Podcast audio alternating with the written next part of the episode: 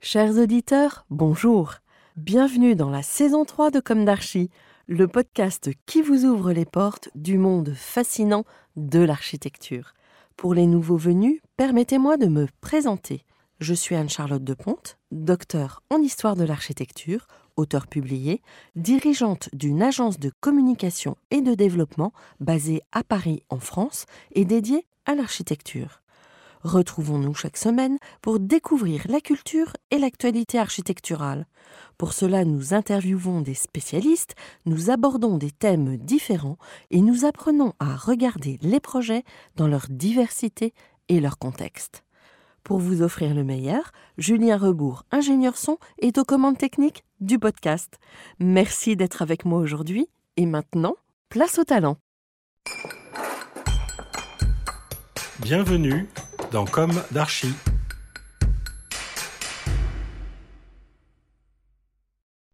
Chers auditeurs, ravis de vous retrouver aujourd'hui. Et nous recevons Alexandre Sfintesco. Bonjour Alexandre. Bonjour. Bienvenue dans Comme d'Archie. Vous êtes architecte DPLG et à la tête de votre agence CEF. Vous détenez aussi un master en droit, urbanisme et développement durable. Vous avez été collaborateur de François Leclerc, que nous avons interviewé dans le Comme d'Archie hashtag 19 de la saison 2. Vous êtes resté environ 20 ans dans son agence? C'est ça, voilà, je suis resté ouais. euh, tout juste 20 ans. Et vous étiez même associé? Oui. Ouais. Puis vous avez décidé de sauter le pas et de créer votre agence il y a à peu près un an. Et d'ailleurs, il y a une anecdote, parce que quand euh, nous avons enregistré avec François Leclerc, vous deviez venir le matin avec euh, Paul Lègre aussi. Ah oui. Et on m'apprend que vous veniez de démissionner. Ouais, en fait, j'ai, démissionné au bout, de, au bout de 20 ans, pile Ouais, poil. hein. ouais. Euh, je me donne tout le temps des, des, des- des règles comme ça, c'est-à-dire que euh, j'ai appris énormément chez François Leclerc, avec euh, d'abord du sapin Leclerc, puis, puis François Leclerc. Et je m'étais dit toujours, je, je partirai le jour où j'aurai l'impression de refaire la même chose, où j'aurai l'impression de ne de, de pas être en, de pas découvrir des nouvelles choses. Et finalement, bah, je me suis rendu compte que de toute façon, euh, l'architecture, euh, l'urbanisme euh, était un, un métier où on passait son temps à, à découvrir des choses, à apprendre, et que finalement, ce moment-là où je, où je m'ennuierais ne viendra pas. Et donc, j'arrivais à l'âge fatidique des 45 ans. J'avais passé euh, 20 ans et je me dis, alors j'étais associé, il y avait cette idée de, de transmission, mais peut-être un peu par, par impatience et puis par volonté de, de porter moi-même mes propres discours. Je suis parti juste avant, juste avant le confinement. Et en fait, je suis assez content d'être parti avant parce que je ne serais pas parti au milieu de la, tempête. Et donc là, euh, il y a euh, mes trois anciens associés qui sont euh, Charles Gallet, Paul euh, Anne-Claire Ebrard qui, ben, reprennent la suite, qui accompagnent François Leclerc dans la prolongation de, de l'agence Leclerc Associés. Enfin, c'était quand même très audacieux, courageux, être associé d'un grand architecte, d'un grand nom de l'architecture. C'est quand même euh, déjà euh, formidable. Euh, Oui, bien sûr que c'est formidable. hein. Et, je remercie d'ailleurs François de m'avoir fait confiance. hein. Je crois que d'ailleurs, s'il y a une chose sur laquelle je peux vraiment remercier François, c'est la confiance. C'est-à-dire que toujours, il m'a poussé, il m'a donné confiance, il m'a, aidé finalement à, à devenir architecte pour, euh, pour être associé euh, à ses côtés et l'accompagner. Et donc, il m'a vraiment, euh, vraiment aidé là-dessus. Et en effet, il y a eu un moment où, je me suis senti le, besoin et l'envie de bah, raconter mes propres histoires. C'est marrant parce que quand j'ai commencé ma, ma carrière, j'étais pas du tout dans, cette idée de, monter ma propre agence, etc. C'était pas c'était pas une finalité. C'est devenu une sorte d'évidence au fur et à mesure de, de l'avancement de, de ma carrière, de, de mes projets, de mes rencontres. Alors justement, on va commencer par le début. Quel est votre parcours, votre jeunesse? Où s'est ancrée votre envie d'architecture et quelles ont été vos études? Ouais, alors, cette envie d'architecture, elle est venue. euh, J'ai une famille qui est une famille euh, d'artistes euh, assez multiculturelle. C'est-à-dire que du côté de ma mère, euh, ils sont tous artistes. Euh, ma grand-mère est une artiste euh, belge euh, reconnue qui s'appelle Francine Ollet. Mon grand-père est architecte urbaniste, s'appelle Michel Ollet. Ma mère est artiste. Ma sœur est artiste peintre aussi. Mon frère est musicien. Il a un groupe de musique qui s'appelait Nose, qui a très bien fonctionné pendant un certain temps. Et maintenant, il est aussi artiste puisqu'il est restaurateur. Et donc, j'ai eu cette culture assez forte du côté de ma mère et du côté de mon père, c'était plutôt une culture d'ingénieur. Et donc j'avais ces deux côtés, entre un côté très artistique, un côté très rigoureux, une culture aussi, une multiculture liée à d'un côté la Bretagne par mon grand-père maternel, la Belgique par ma grand-mère maternelle, la Roumanie par mon père. Et donc je suis un espèce de mélange de tout ça qui aujourd'hui ben, crée celui que je suis. Mais surtout, je crois que mon envie d'architecture, elle est venue ben, par mon, grand-père. Mon grand-père, il était euh, architecte urbaniste, il est toujours, euh, vivant. Il pratique plus, hein, il a 97 ans, hein.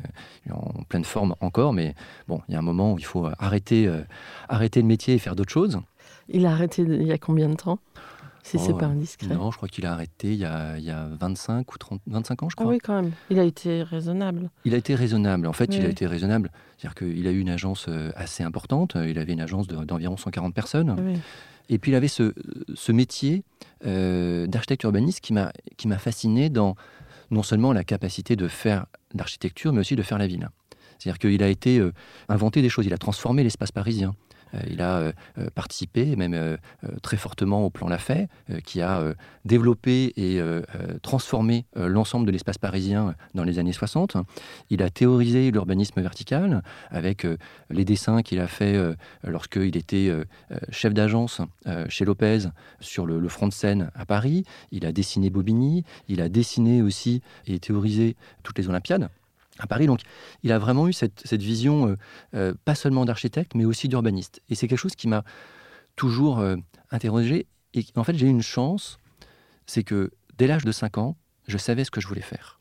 Je savais que je voulais devenir architecte.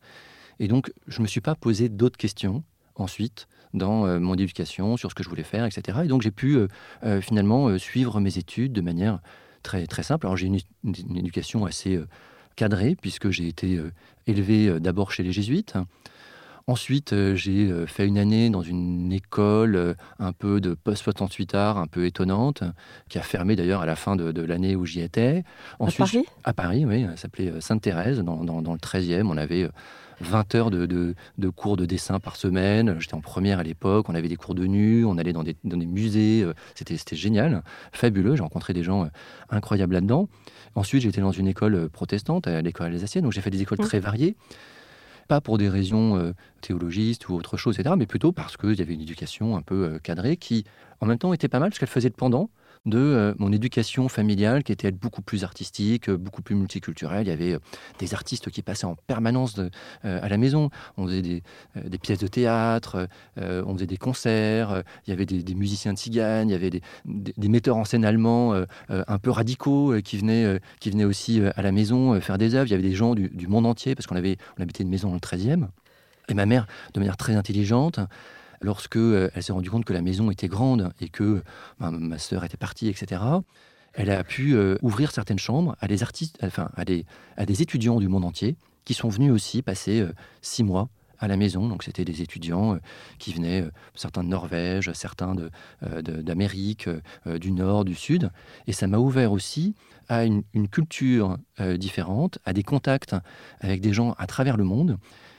Et finalement, l'architecture, c'est un peu ça. C'est, en fait, il ne faut pas que l'architecture soit un, milieu fermé sur lui-même.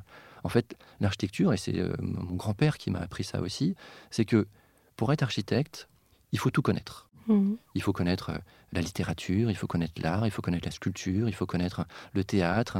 La technique, le droit aussi. La, la technique, le droit. Il m'a aussi appris que finalement... La géographie, le territoire, la politique, ça fait beaucoup de choses. Exactement. Mmh. Euh, en fait, il y, a besoin d'avoir cette, maîtrise complète mm. de, tout ça pour venir finalement créer des actes d'architecture qui sont un peu la synthèse de euh, tous ces éléments qui, sont, euh, euh, qui participent en fait de notre, de notre culture commune. Et donc en parallèle de, cette, de cet apprentissage évidemment d'école, eh ben, j'ai eu moi-même un apprentissage de la ville. J'ai fait beaucoup de photographies, j'ai fait beaucoup de graffiti, j'ai fait beaucoup euh, de, DJing aussi. Donc j'ai découvert la ville différemment, le jour, la nuit, avec des regards euh, différents. Et c'était important pour moi dans ma compréhension et ma lecture de la ville et une sorte d'appropriation aussi de la ville. En fait, c'est ces éléments-là, la manière de, vivre la ville par ses propres moyens, en étant jeune, en, sortant le soir, en étant DJ, en, allant euh, euh, graffer dans des, dans des terrains vagues, en marquant la ville de son propre nom, euh, en photographiant la ville et en, et se réappropriant la ville, en, faisant des croquis de la ville. Finalement, on se réapproprie l'espace public, on se réapproprie sa propre ville et on la comprend. Et en parallèle de ça, il y avait aussi cette notion donc très urbaine et aussi une notion de, nature très forte qui est liée à, à deux choses. D'un côté, la mer. Mon grand-père, qui est architecte, était aussi un, marin. Et il m'a emmené euh, naviguer sur quasiment euh, toutes les mers. On a navigué jusqu'en Irlande, jusqu'en Norvège, jusqu'en Écosse, euh, dans les Caraïbes. Et ce rapport à la mer, à cet élément qui est plus fort que nous. Mmh. En fait, il nous fait nous sentir tout petits. C'est-à-dire qu'on est. J'ai finalement ce double rapport entre la ville, qui est un espace maîtrisé, que l'humain a totalement euh, organisé en fonction de, ses envies, de ses pensées. Et à l'inverse, la mer, qui est un espace où, où l'homme vient, mais est tout petit, et il sait que de toute façon, il ne la maîtrisera pas, et il est obligé de se mettre en retrait et de l'écouter. Et il y a la mer et la montagne, parce que je, je pratique aussi beaucoup de haute montagne, et là aussi de se rendre compte que, eh ben, on est là, on l'écoute, on essaye de se mettre à son niveau de manière à ce qu'elle nous respecte et qu'elle nous laisse vivants, hein, puisque que ce soit la mer ou la montagne, c'est des éléments qui peuvent euh, mm. potentiellement euh, nous prendre. Et puis c'est aussi une manière de se rendre compte qu'il y a une nature qui est là, qui est importante, qui sera toujours plus forte que nous, mais qu'il faut respecter. Euh, et donc ce, double rapport entre ville et nature voilà, forme vraiment finalement moi ma manière de, de comprendre le paysage, le territoire et le monde autour de moi. Et le vide est aussi matière. Le vide est matière. Et on s'en mm. rend compte énormément lorsque euh, on marche euh, dans la neige, que tout d'un coup, cette matière euh, absorbe le bruit, que on se sent non seulement seul, mais tout d'un coup, comme dans un, studio de, radio ici, totalement, totalement vide par le bruit ou la mer qui au contraire a une sorte de bruit permanent, euh, qui est euh, ce qu'on appelle les bruits blancs, euh, qui nous accompagnent toujours et qui est extrêmement apaisant. C'est-à-dire qu'il y a d'un côté une absence de bruit, de l'autre côté une présence continuelle de bruit, mais qui de toute manière sont des bruits extrêmement apaisants. Et on se rend compte que la nature est apaisante. Donc vous avez fait vos études Alors oui, mes, études d'architecte. Alors c'est marrant en fait, je, je parle euh, je ne parle pas de mes études d'architecte comme un élément important.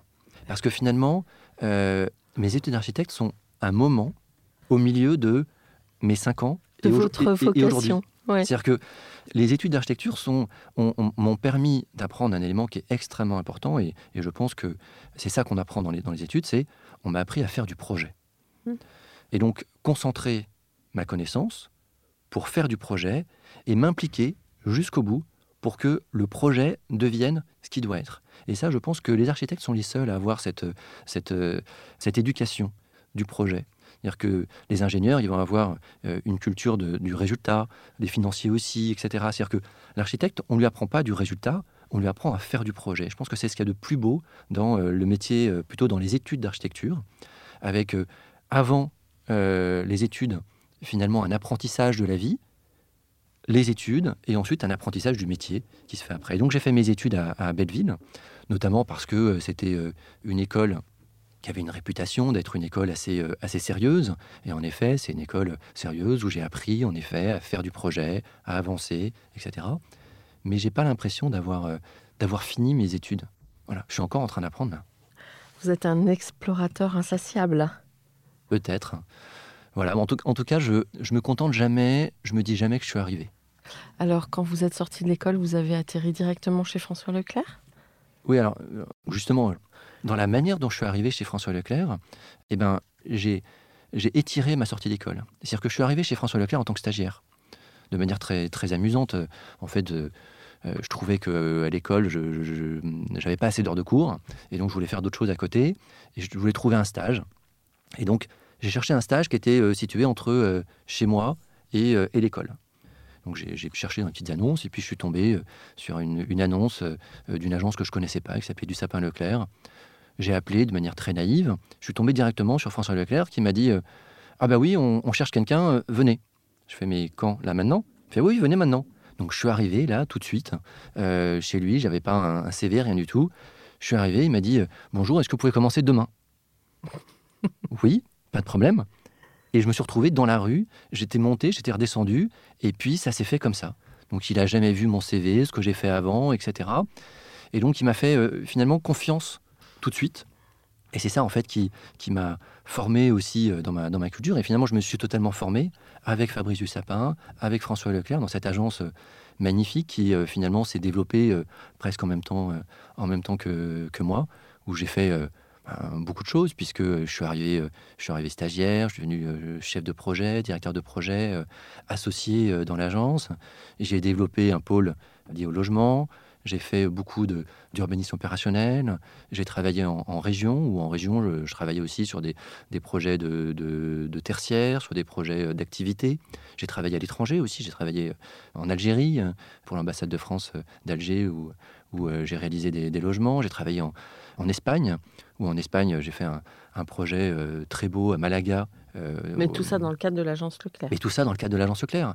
Et, et, et en fait, ce qui était magnifique, c'est que euh, François m'a permis de, euh, de m'exprimer dans, euh, dans, son agence, que ce soit François ou Fabrice, hein, puisque dans les 20 ans que j'ai passé dans l'agence François Leclerc, il y a eu d'abord 10 ans qui étaient du Sapin Leclerc, puis 10 mmh. ans de l'agence François Leclerc, avec Fabrice qui était aussi Fabrice du Sapin, qui était un créatif insatiable, euh, qui, ne peut pas s'empêcher de, continuer euh, à créer, aussi bien en architecture, en dessin, en, sculpture, en musique euh, perpétuelle. Et c'était assez fabuleux de, côtoyer finalement ces deux personnalités qui, là aussi, m'ont formé, m'ont forgé dans ma pratique de l'architecture. J'ai eu d'abord ma culture de l'architecture et ma pratique de l'architecture, et cette pratique de l'architecture, elle a été développée par, eux deux. D'accord, donc entre guillemets, les maîtres, vous les avez plutôt appréhender dans votre vie professionnelle qu'à l'école. Mais tout à fait, oui. Il y avait encore Siriani quand vous étiez à Belleville? Oui, alors il y, avait Siriani, mais j'ai euh, euh, volontairement pas fait Siriani, notamment parce que je trouvais que c'était un peu trop dogmatique. J'ai une vision très pragmatique en fait de l'architecture, beaucoup par le sensible, par l'usage, par la compréhension des, des, des, besoins, moins par la forme. Et donc, j'avais l'impression, mais peut-être que je me trompe, que les cours euh, de Siriani étaient une sorte de grande messe qui étaient euh, organisées, etc., et dans laquelle je me, je me sentais pas du tout à l'aise. J'avais besoin de quelque chose de, beaucoup plus euh, sensible, humain, mmh. tangible.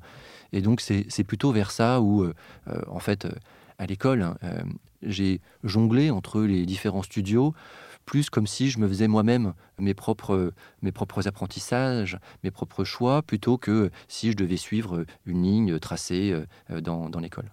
Hmm. Alors, l'une de mes questions récurrentes dans Comme d'Archie est est-ce qu'aujourd'hui vous avez le sentiment d'avoir accompli ce que vous imaginiez à la sortie de l'école? Alors.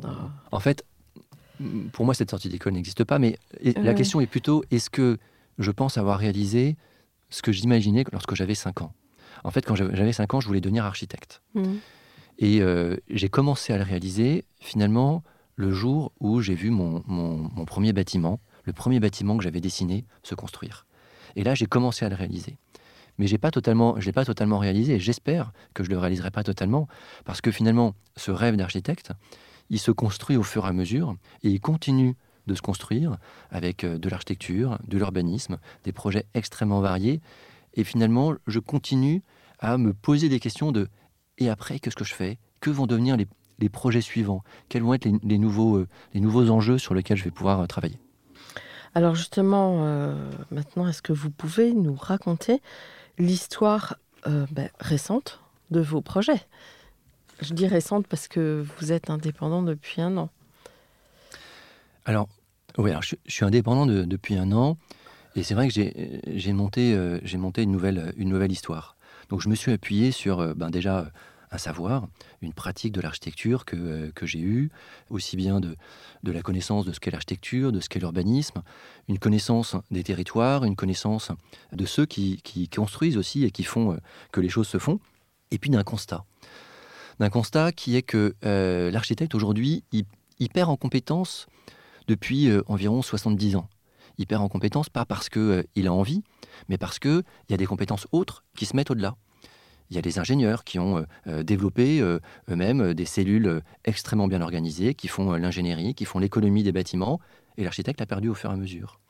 Il y a les collectivités qui sont organisés, développés dans la culture de l'urbanisme. Les, promoteurs qui aussi commencent à avoir une culture de l'urbanisme. Et finalement, cette culture, elle est, elle est diffuse, et l'architecte, il la perd un peu. Sur la programmation, il finit par perdre un peu ces éléments-là. le chantier aussi, où euh, sur le chantier, euh, les maîtres d'ouvrage euh, privés ont tendance à vouloir garder le chantier ou le donner à des maîtrises d'œuvre d'exécution totalement détachées de l'architecte. Ce qui donne souvent des résultats un peu catastrophiques d'ailleurs, non? Bah, Qui donne de mmh. temps en temps, alors pas toujours, mais qui donne de temps en temps euh, des, résultats, euh, des résultats catastrophiques parce que euh, le maître d'exécution va se poser la question de la réalisation, de qu'est-ce qu'on fait. quand l'entreprise va dire, bah non, la poudre de 50, elle doit faire 100 parce qu'il il y a des raisons techniques, et ben, le maître d'exécution va faire, ben oui, c'est comme ça, il va pas toujours se poser les bonnes questions.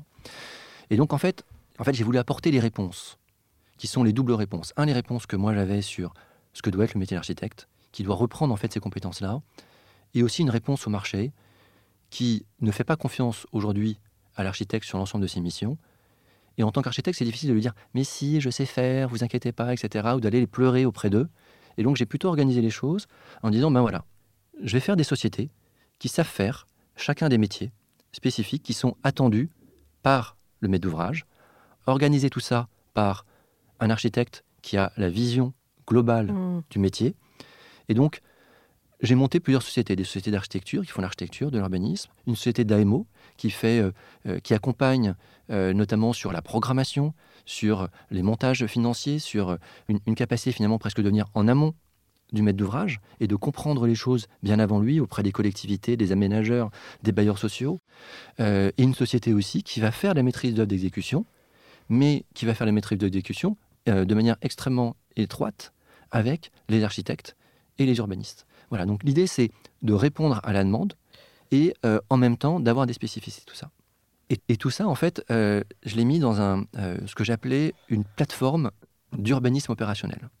Plateforme d'urbanisme opérationnel parce que cette plateforme, elle a vocation donc à, à regrouper l'ensemble de ces métiers, avoir la capacité de répondre soit de manière spécifique à chacun des sujets, soit de manière globale à l'ensemble des sujets.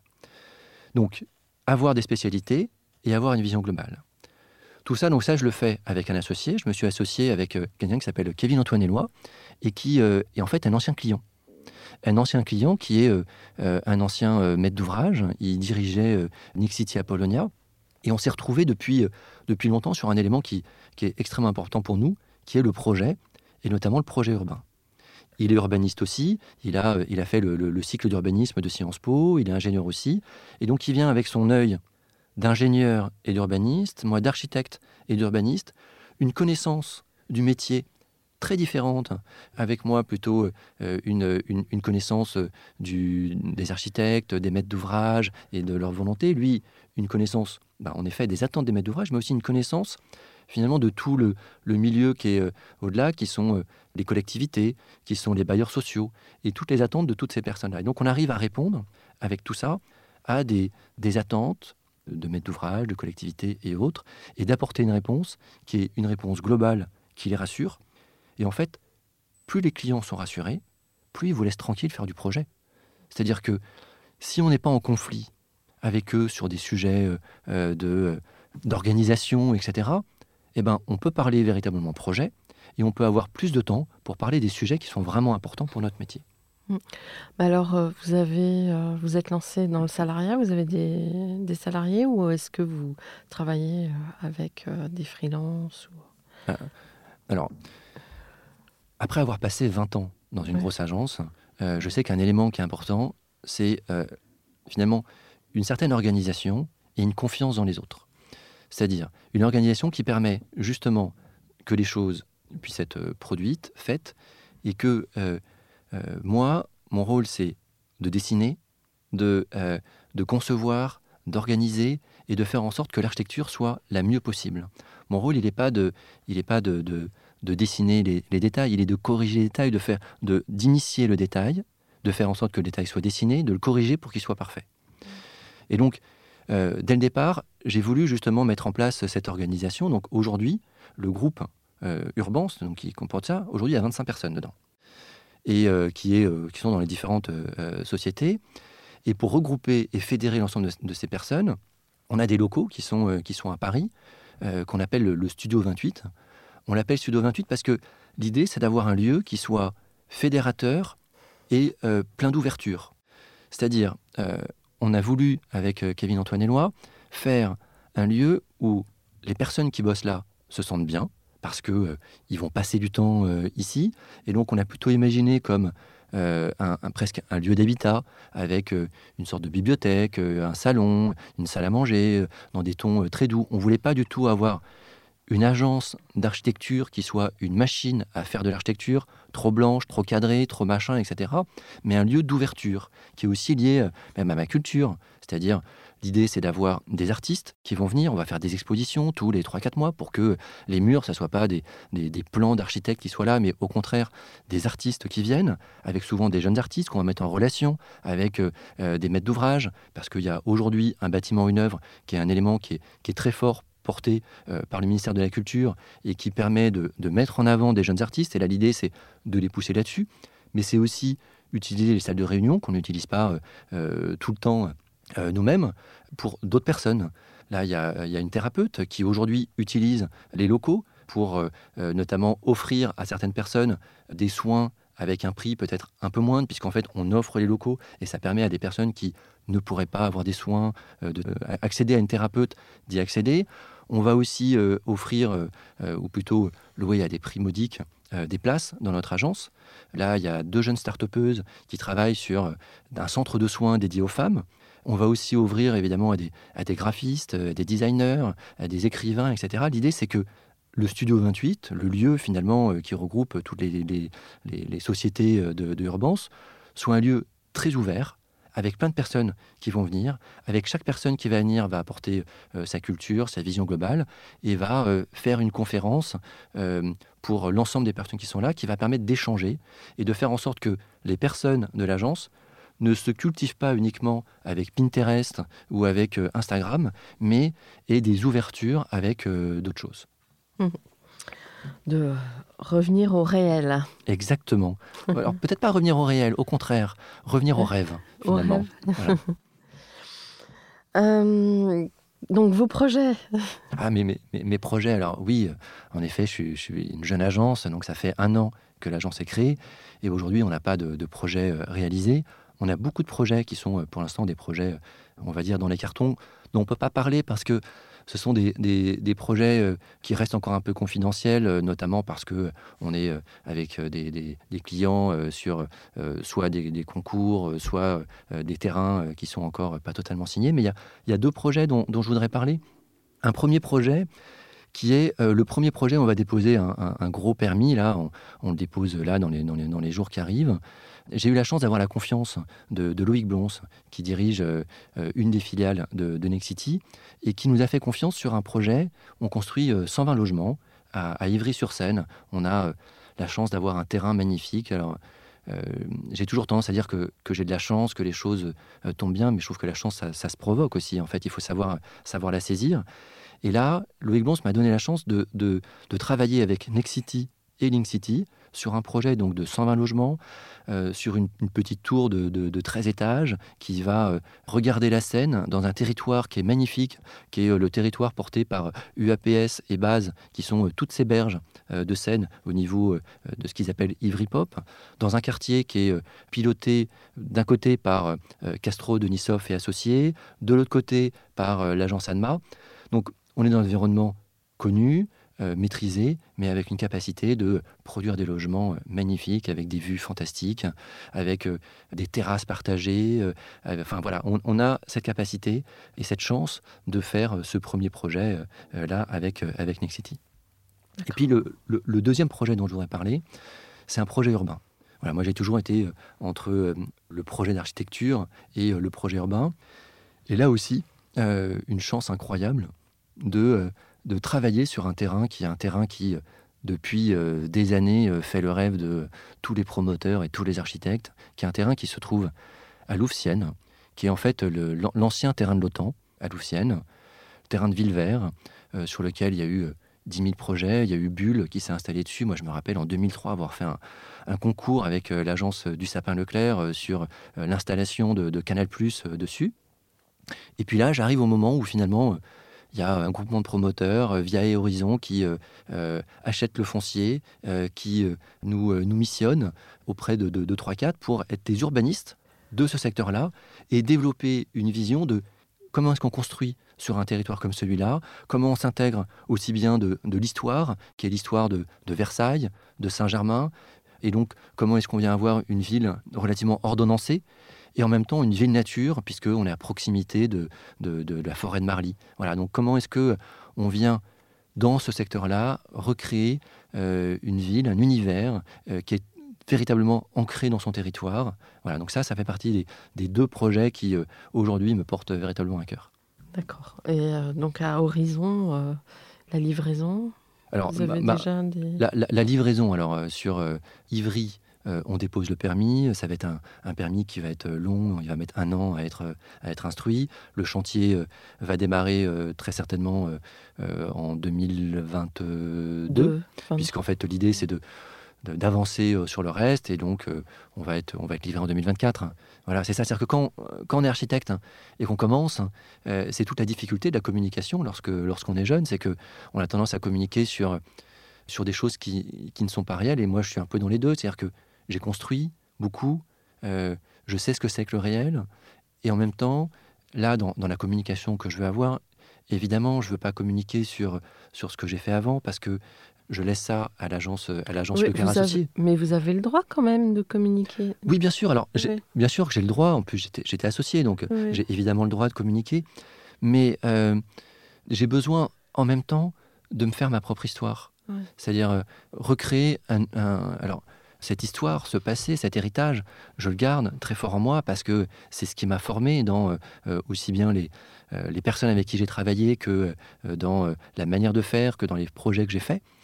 Mais j'ai besoin là aussi de venir recréer une nouvelle histoire. Et cette nouvelle histoire, ces nouvelles agences, elles ont besoin de, s'appuyer sur des nouvelles choses qui sont en train d'arriver. Vous avez une... Euh, alors justement, dans ces projets qui vont naître, ces nouveaux mmh. projets, votre propre histoire, quels sont vos... Alors j'ai bien compris que le dogme, c'était pas votre truc, non. et j'adhère complètement, mais vous avez euh, une vision, vous êtes pétri de toute votre expérience, et ça donne quoi aujourd'hui, votre vision de l'architecture?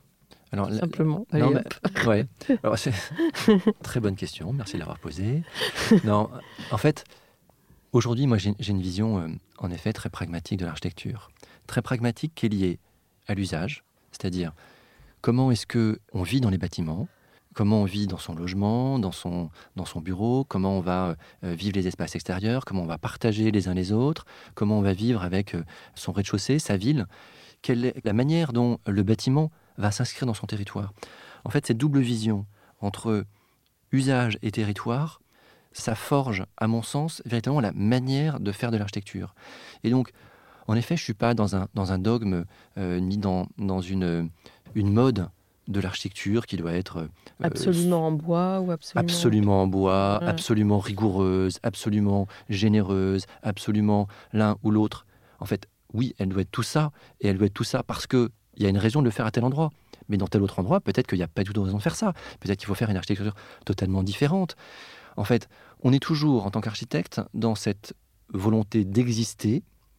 Et euh, il y a toujours euh, euh, cette, idée que l'architecte, il doit être un, un, créateur, et donc il doit exister par-dessus tout. Mais on est aussi l'architecte qui doit se mettre au service de la ville, au service de l'habitant, au service du territoire. Et il y a un équilibre à avoir entre les deux. Il faut, il faut jamais penser une architecture par Instagram. Il faut jamais imaginer l'architecture en disant là, oh, je verrais bien un très beau bâtiment bleu. Non, c'est pas ça, c'est pas ça l'architecture. C'est quels sont les usages, comment dans ce territoire je vais m'inscrire, quelles sont les attentes des personnes qui vont habiter à l'intérieur, et comment le bâtiment que je vais construire, il va, euh, quelle est l'histoire de la ville dans laquelle je suis, quel est le territoire dans lequel je suis, et finalement, quelles sont les ressources qui sont à proximité aussi, et, comment le bâtiment va être une sorte de, synthèse de tout ça. Voilà. Et donc, ça va être des architectures, des bâtiments qui vont être très différents en fonction des, rencontres. Euh, Mais la population a envie d'être étonnée aussi. Vous parliez d'imaginaire tout à l'heure. À partir de tous ces paramètres, il y a aussi une projection, en tout cas, nécessaire. Une synthèse. oui, alors la, la, population il y a besoin d'être étonné, mais pas tout le temps. C'est-à-dire qu'on ne peut pas avoir une succession d'étonnements les uns à côté des autres. Mm. Une succession d'étonnements les uns à côté des autres, C'est un peu une succession enfin. ça fait une succession d'égaux et ça fait, ça fait du cafouillage à la fin. Mm. En fait, c'est important d'avoir dans un quartier un bâtiment qui va être euh, une icône du quartier. Si tous les bâtiments sont des icônes, finalement, il n'y a plus d'icônes qui existent. Il y a besoin d'avoir une, rigueur dans certains endroits. Finalement, euh, on est dans un quartier qui est euh, euh, paisible, dans lequel on s'inscrit, avec de la végétation, des bâtiments dont on va reconnaître un, un certain équilibre entre les bâtiments. Mais c'est vrai qu'il y a besoin qu'au milieu de cet équilibre, il y ait euh, un bâtiment qui va surgir de ça, qui, euh, ben, lorsque ça peut être un bâtiment public, et ben, c'est le bâtiment public qui souvent a ce rôle-là. C'était euh, la mairie, l'église ou autre qui avait ce rôle un peu de, bâtiment phare. Lorsqu'on est dans des bâtiments de logement, il peut y avoir un programme un peu différent qui va jouer ce, rôle-là. Et c'est important parce que il participe aussi à l'identification nécessaire des habitants à leur quartier. Voilà. Donc c'est nécessaire, mais ça peut pas être une nécessité que tous les bâtiments le soient. Temps, euh, je vais réaliser des bâtiments qui vont être euh, des icônes, mais temps, je vais réaliser des bâtiments qui vont être à côté d'icônes et qui vont au contraire devoir se mettre en retrait par rapport à cette icône pour que cette icône soit encore plus forte par rapport au territoire et par rapport aux habitants. Alors, une autre question. Vous venez d'être interviewé à plusieurs reprises sur la qualité des logements qui se dégradent. Et François Leclerc vient de publier une tribune sur la qualité des logements qui va dans le même sens que votre propos. Vous êtes l'un des architectes actifs dans le projet du printemps de l'hiver, qui est l'étude sur l'habitat des seniors, avec Guillaume Sicard que, l'on a interviewé très récemment. Vous, vous parlez de la surface des logements qui a diminué ces dernières années, comme François Leclerc d'ailleurs, et Guillaume, lui, parle de futurs logements dédiés aux seniors d'environ 35 mètres carrés, ce qui est petit, mais du moment que ces logements soient qualitatifs. Alors finalement, euh, où est la vérité dans tout ça? Il n'y a, pas- une vérité, hein, toujours. On est toujours dans la, dans la recherche de ce qu'on est capable de faire. C'est-à-dire que, en effet, là, pour l'instant, il y a une actualité qui est, euh, qui est diverse. Il y a Catherine Sabat qui euh, euh, porte aussi la question de la, de la qualité de, de- de l'habitat. On, on fait cette étude, donc le printemps de l'hiver, qui interroge finalement ce que c'est que le bien vieillir en ville pour les personnes âgées. Et euh, François Leclerc, euh, il porte une vision sur cet habitat dégradé, et, enfin, dégradé, plutôt des surfaces qui se, Mhm. qui se réduisent. Et cette vision, je trouve que elle est très juste parce que il appuie là où on peut appuyer. C'est-à-dire que les architectes, depuis des années, se posent la question et entre eux disent Ah, mais c'est trop petit, comment on va faire et tout. Mais on est pris face à des choses qu'on ne maîtrise pas, qui sont ben, le, prix du foncier, euh, la capacité euh, des acquéreurs à acheter, euh, le fait que les promoteurs ils vont se faciliter la vie en cherchant plutôt des investisseurs qui vont investir et donc calibrer les logements par rapport à des investisseurs. Et tout ça favorise finalement des logements qui sont de plus en plus petits. Pour que les choses évoluent, il faut que les règles soient les mêmes pour tous. Et en fait, c'est là-dessus que, que- que François travaille. C'est comment faire en sorte que on définisse des règles de qualité pour tous, qui va faire en sorte que ben, finalement, les, les- les promoteurs, ils vont pas euh, se battre juste sur euh, l'argent qu'ils vont pouvoir gagner euh, plus ou la capacité à vendre vite parce que c'est des petits logements et que ça va s'écouler, etc. mais Donc, plutôt sur euh, une qualité intrinsèque de l'ensemble des logements. Donc il va falloir légiférer, c'est ça? Nicolas Michelin a, aussi cette réflexion, il me semble. Alors, oui, alors, Nicolas Michelin a aussi cette réflexion, mais là, en fait, où, euh, où François arrive au bon moment, c'est qu'il arrive après le confinement, il pose la question au bon moment, il intervient avec euh, Laurent Girometti euh, sur le sujet-là, et il en fait un rapport ministériel. C'est-à-dire qu'en fait, il rend visible auprès de- du gouvernement cette question-là en disant, vous ne pouvez pas continuer à penser que le logement se dégrade, ah ben c'est vraiment trop dommage. Non, vous pouvez agir et vous avez les outils et vous êtes les seuls à avoir les outils pour faire en sorte que ça évolue. Et en fait, il met le gouvernement face à ses responsabilités et je trouve ça très bien. En parallèle, donc Guillaume Sicard, il parle de 35 mètres carrés. 35 mètres carrés, c'est évidemment petit. On va pas dire le contraire. Euh, Lorsqu'on est à 35 mètres carrés, on est plutôt dans, du logement, euh, euh, dans du logement foyer, dans du logement groupé. On n'est pas, chez soi. Les attentes, en fait, on s'est rendu compte dans cette étude qu'il y avait des attentes très diverses, très variées des personnes âgées. Oui, lorsqu'on est une personne âgée, on a tendance à se dire, ben, tiens, mon logement, il est trop grand, qu'est-ce que je vais en faire? Peut-être que ben, soit je vais réduire mon logement avoir juste finalement ce dont j'ai besoin. Ce dont j'ai besoin, on se rend compte que finalement, ce dont les, personnes âgées ont le plus besoin, c'est un séjour, une chambre, une cuisine, une salle de bain, et potentiellement une chambre en plus où ils peuvent accueillir des personnes en plus. Cette chambre en plus, elle peut être chez eux ou elle peut être euh, partagée. Voilà. Donc si on devait définir une cellule euh, minimum dans du logement propre, on serait plutôt aux alentours de euh, entre 47 et 52 mètres carrés. Voilà. Ça, c'est la surface raisonnable pour qu'une personne âgée puisse vivre chez elle. Quand on est dans du logement géré, éventuellement, on peut être dans des surfaces peut-être plus petites, à 35 mètres carrés, parce qu'il y a des mmh. services qui sont les services en commun, qui sont organisés différemment, etc. Notamment euh, la cuisine, qui est souvent euh, une restauration qui est extérieure, etc. Mais la question de, de, la surface du logement, c'est un, vrai sujet et qui est corrélé à des sujets que aujourd'hui les architectes ne maîtrisent pas, puisque ce sont des, des, des raisons euh, financières, des raisons d'organisation, etc.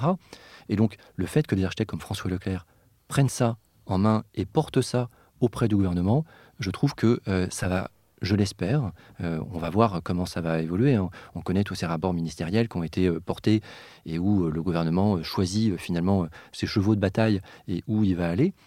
Mais on sent que, étonnamment, il y a un retour non seulement des architectes qui disent ben, génial, enfin, on porte cette vision-là, etc., mais même de la part des maîtres d'ouvrage, ils disent ben oui, Enfin, parce qu'en fait, ils se rendent compte, les maîtres d'ouvrage, que les logements sont trop petits. Mais ils se disent, en même temps, on n'a pas le choix. Parce que si on veut exister, on est obligé de se battre avec les armes des autres. Et s'il n'y a pas de règle sur la taille du logement, ben, finalement, c'est là-dessus que euh, c'est le parent pauvre de, de, ce qui reste. Et euh, j'en connais beaucoup qui sont malheureux de ça aussi. Donc, le fait que ça soit porté euh, euh, comme ça d'un point de vue ministériel va peut-être permettre de faire bouger les choses. En tout cas, euh, je l'espère et je, soutiens fortement François dans cette mission qui s'est donnée. Bon, alors comment imaginez-vous le monde d'après? Les architectes sont obligés d'anticiper sur l'avenir. Oui, alors on est toujours dans le présent et l'avenir. Euh, j'ai eu un, grand-père architecte urbaniste et j'ai vu que finalement, on répond toujours à notre société d'aujourd'hui. Il a construit dans les années 70-80, euh, c'était le monde du tout voiture. À son époque, il y avait même euh, des autoroutes qui étaient prévues pour rentrer dans Paris, l'autoroute A6 qui devait prendre l'avenue d'Italie et pénétrer Paris, etc. A. Et c'était, l'avenir à l'époque. Donc, on répond à un avenir, mais en fait, qui est un avenir proche, qui sont les interrogations d'aujourd'hui. Les interrogations d'aujourd'hui, c'est finalement, euh, on sent que la Terre est dans une période un peu difficile, voilà, où euh, euh, l'homme il a un peu abusé et que peut-être il va falloir qu'on prenne les choses en main et que sur, sur le territoire, sur retravailler sur la densité, retravailler sur la, la qualité d'habiter en ville. En fait, les réponses qu'on a aujourd'hui, qu'on a euh, post-confinement sur euh, oui, euh, on, vit mal dans nos petits logements, ben, il y a des réponses qui sont apportées notamment par François Leclerc sur des logements plus grands. Il va falloir aussi se porter des questions sur des, espaces extérieurs généreux, sur comment est-ce que nos villes, qui ben, ont été portées aussi par la voiture, par l'urbanisation, par la bétonisation, comment est-ce qu'on va pouvoir les rendre plus vertes et comment on va pouvoir travailler à une densité heureuse et non pas un étalement. L'idée de dire ah oui non mais la ville elle est pas bien, faut habiter, euh, faut habiter à l'extérieur. On va se retrouver avec quoi? On va se retrouver avec l'étalement urbain, on va se retrouver avec du pavillonnaire à foison. Aujourd'hui, ce qui cause des vrais problèmes en France, c'est pas la ville, c'est le pavillonnaire. C'est le pavillonnaire qui s'étale, c'est le pavillonnaire qui euh, est celui qui va le plus aller euh, venir sur des champs, etc. Et cette facilité qu'a l'ensemble de la population de cracher sur la ville, la crache parce que la ville, elle ne s'est pas positionnée aujourd'hui dans une aimabilité par rapport aux habitants. il va falloir qu'elle reprenne cette aimabilité. Il va falloir que finalement cette ville qui offre tous les services à proximité, qui permet euh, de se déplacer à pied, qui permet d'avoir des réseaux qui sont euh, communs à tout le monde, d'avoir une, gestion finalement efficace de son territoire, il va falloir qu'elle se prenne en main et qu'elle repense sa manière d'être et sa manière euh, d'offrir un plaisir à l'ensemble des habitants. Alors, quel conseil donneriez-vous aux étudiants en architecture aujourd'hui? Alors, j'en aurais plusieurs conseils. Un, de d'être curieux. Déjà, d'être curieux de tout. De pas. Euh, Ça revient beaucoup. De ne pas, pas, penser qu'ils savent tout. De surtout pas sortir de l'école en disant Ah, ça y est, je suis architecte. Non, non, non, ils ne sont pas architectes. Ils ont appris à faire du projet d'architecture. le métier d'architecte, ils vont l'apprendre euh, longtemps. Le métier d'architecte, ils l'ont appris euh, quand ils étaient jeunes déjà. Ils ont appris euh, à voir le territoire, ils ont appris à voir tout. Le métier d'architecte, c'est, je pense qu'on on, on, apprend perpétuellement à être architecte. Ce qu'ils apprennent pendant leurs études, c'est véritablement, finalement, à canaliser l'ensemble des connaissances nécessaires à leur métier à canaliser la technique, à canaliser la sociologie, à canaliser le dessin. Euh, voilà. En fait, les études d'architecture, elles sont là pour apprendre à faire du projet. Le métier d'architecte, on l'apprend sur le tas. Et il y a dix mille manières d'être architecte. Et en fait, c'est les choix qu'ils vont faire après, les endroits où ils vont aller, les agences dans lesquelles ils vont aller, qui vont faire leur propre manière d'être architecte. Est-ce qu'ils vont construire pour du particulier? Est-ce qu'ils euh, vont euh, construire des gratte-ciel Est-ce qu'ils euh, vont travailler dans des CAUE Enfin, peu importe. En fait, le sujet, il n'est pas là. Le sujet, il est que, en tant qu'étudiant architecte, on apprend finalement à faire le projet et c'est ça qui est le plus important. Un mot de la fin? Un mot de la fin.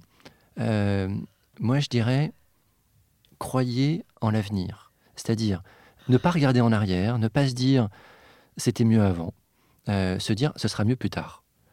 En fait, euh, on, voit bien que on, est passé par, euh, par plein d'époques, plein d'histoires, des erreurs, des réussites, etc. Et en fait, il faut se puiser de tout ça pour essayer d'être meilleur plus tard. Et on est dans une génération, tous, l'architecte est construit pas pour aujourd'hui il construit pour euh, demain. Il va construire des bâtiments. Euh, c'est-à-dire que moi, le, dessin que je fais, le petit croquis que je fais maintenant, le bâtiment, il sortira dans 3-4 ans pour euh, des personnes à peu près qui vont, qui vont habiter dedans. Mais finalement, il y a peut-être des, familles, des couples qui ne se connaissent pas encore, qui vont habiter dedans. Voilà. Quand on fait de l'urbanisme, on, construit encore à beaucoup plus long terme. Les voies qu'on trace, dans 100 ans, 200 ans, elles seront encore là. Mais elles seront peut-être totalement différentes de ce qu'on a aujourd'hui. Donc, on se projette, évidemment, pour euh, des, personnes, on a des axes vers euh, là où on veut aller. Et donc, c'est hyper important dans notre métier de ne pas regarder en arrière, de ne pas se dire Ah, mais ça, c'était bien, il faut faire pareil. Non, c'est pas ça le sujet. C'est où est-ce qu'on va, comment on s'appuie sur toute cette euh, culture générale qu'on a, qu'on a tous, aussi bien de l'architecture que du territoire, et comment on apporte des réponses territoriales, implantées, etc., et qui vont apporter des petites pierres à l'édifice de ce que sera l'architecture et l'urbanisme plus tard. Très bien. Merci beaucoup Alexandre pour ce riche témoignage. Bah, merci en tout cas d'avoir euh, voulu m'interviewer, euh, moi jeune agence, euh, pour raconter finalement quelle était aujourd'hui ma, nouvelle histoire. Oui, bah, le but dans Comme d'Archi, c'est d'interviewer toutes sortes d'architectes. Voilà, pour que ce merveilleux métier puisse être appréhendé par le maximum de gens. Voilà. Chers auditeurs, merci beaucoup pour votre écoute. À la semaine prochaine pour notre nouveau numéro en français. D'ici là, prenez soin de vous. Au revoir.